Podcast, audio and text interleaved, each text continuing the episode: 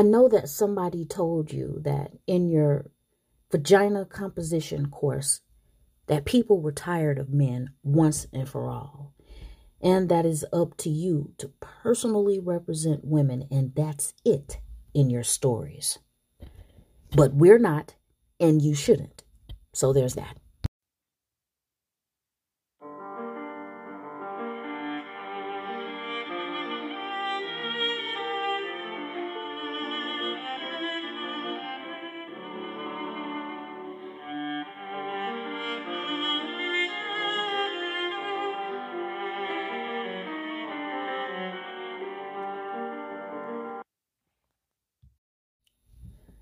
I know that you want us to buy that a 100 pounds can flip over 250 pounds with one hand and a bad eye, but it can't.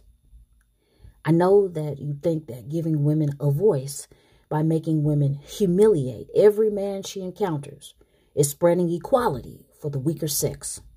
It doesn't. And oops, did I say weaker? Well, I guess I did. Because if you have ever been tempted to ask a male to open a jar, or even ever beat Usain Bolt in the 100 meter dash, you might be a little weaker.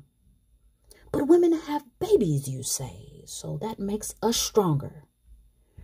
But you who have a vaginal master's degree hate women who are actually women. You know, you hate women who have babies or like pink or choose something other than to be the bestest ever. Now, you're free here, even you, O savior of the female species. But since my job is to free you as much as humanly possible, here are some novel ideas you might want to try out. Just write. Too simple? Okay. Just write a story that doesn't make the reader want to burn the book when they're finished. Still too simple? Okay. Stop being afraid to make your women vulnerable. Because, scoot real close to the mic. The women who read you are vulnerable. They are emotional. They want men who are masculine. Even like those masculine men to take charge and protect them. Now, I know that I am committing heresy by mere mention of these attributes, but it's true. We're tired of your making women writers look like nut jobs who can't even have real questions posed to them in an interview for fear that it will be the genesis of a new movement. I can hear your protesting lips now saying, What are you saying? Am I not allowed to have strong female characters? Can I not create a woman who can kick a guy's ass with half of her eyesight and a bum arm? I would say yes and yes.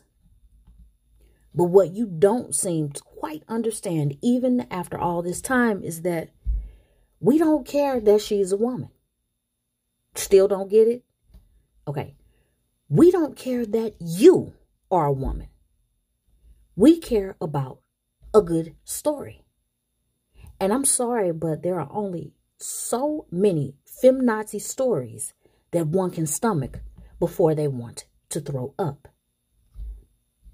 Free yourself because I suspect that you'll feel much better when you do. And maybe, just maybe, you'll get the recognition that you're really after acknowledgement for being a good writer, which is the only thing that we care about. I am your host, T.A. Walker, and you are listening to Free Writer. And I will talk to you on the next episode.